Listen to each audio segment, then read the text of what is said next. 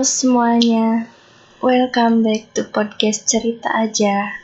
Wah, kayaknya udah lama banget ya aku nggak buat podcast ini. By the way, apa kabar hari ini? Sudah makan?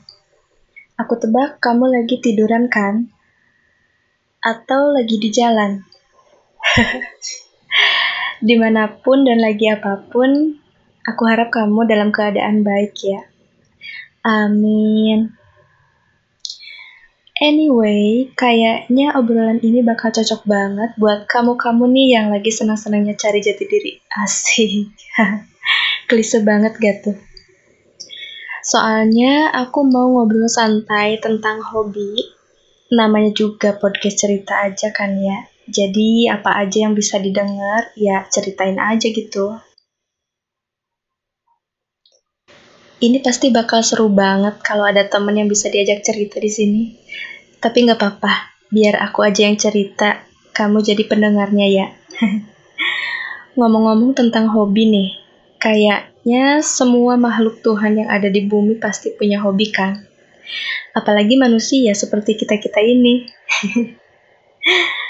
Gak kenal usia loh, tua, muda, anak-anak atau bayi, pasti udah punya kesenangan sendiri Eh bentar, tapi bayi emang udah ngerti ya? Gak tahu juga sih. Hobi itu kan kegemaran ya. Ya biasanya dilakuin pas waktu luang. Bisa juga jadi obat yang kalau kita lagi penat, abis capek kerja, kuliah, sekolah, atau capek mikirin dia. Nggak deng. Ya pokoknya hobi itu ya kegiatan yang bikin hati kita seneng gitu kan. Banyak banget hal yang bisa dijadiin hobi. Kalau ditanya hobi kamu apa, kamu mau jawab apa?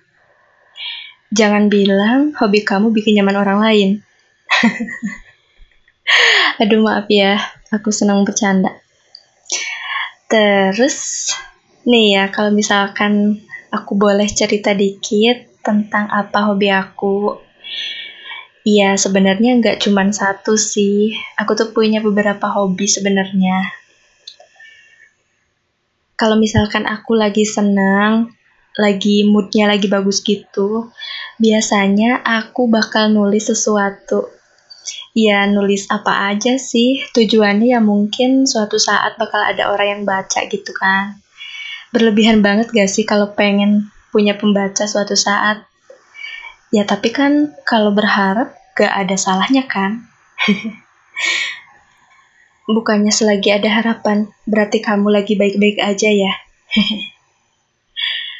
Terus kalau misalkan lagi nggak mood gitu, ya lagi kayak sedih atau lagi capek, biasanya aku nyari hobi yang benar-benar bikin asik gitu. Ya kayak contohnya dengerin musik atau nonton drama Korea. By the way, aku suka banget nonton drama Korea. Biasanya itu cukup manjur sih buat balikin mood lagi. Ya tergantung sebesar apa masalahnya dan keadaannya kayak gimana sih. Ya namanya juga makhluk hidup ya kan, wajar punya masalah. nah ini nih, menurutku menarik banget buat dibahas aku tuh pernah tanya ke seseorang gitu kan, gimana ya rasanya jadi orang yang punya hobi, terus hobi itu dijadiin kerjaan gitu. Ya dalam arti lain, kamu tuh bisa hidup dari hobi kamu sendiri. Kayaknya seru banget kan? Ya seru dan seneng karena ngelakuin hal yang disukai terus-terusan gitu. Tapi aku punya dua narasumber yang dia tuh punya pendapat berbeda gitu kan ya bisa dibilang bertolak belakang sih. Nah yang satunya tuh bilang kayak gini. Oh iya FYI aja ini aku nanya ke seseorang yang memang dia itu udah punya kerjaan dari passionnya sendiri maksudnya dari hobinya sendiri. Nah yang pertama tuh dia bilang kayak gini. Katanya tuh iya enak. Karena hobi kan memang paling seneng kalau dilakuin. Terus kita tuh ngerasa udah punya dunia sendiri, jadi bisa jadi diri sendiri gitu, katanya gitu. Jadi berarti dia memang bersyukur banget kan bisa dapat kerjaan yang sesuai passionnya dan memang itu adalah hobinya gitu kan. Tapi ada satu orang lagi dia tuh punya pendapat yang beda dari yang ini. Dia tuh bilang katanya sebenarnya tuh kerja dari uh, hobi itu ya rasanya enak gak enak sih. Terus aku tanya kenapa dong? Aku bilang gitu kan Kata dia, enaknya ya memang kalau hobi pasti kan kegiatan yang kita sukai. Tapi nggak enaknya kalau udah jadi pekerjaan, rasanya tuh jadi beda. Apalagi udah ditambah ada tekanan lah, inilah, itulah.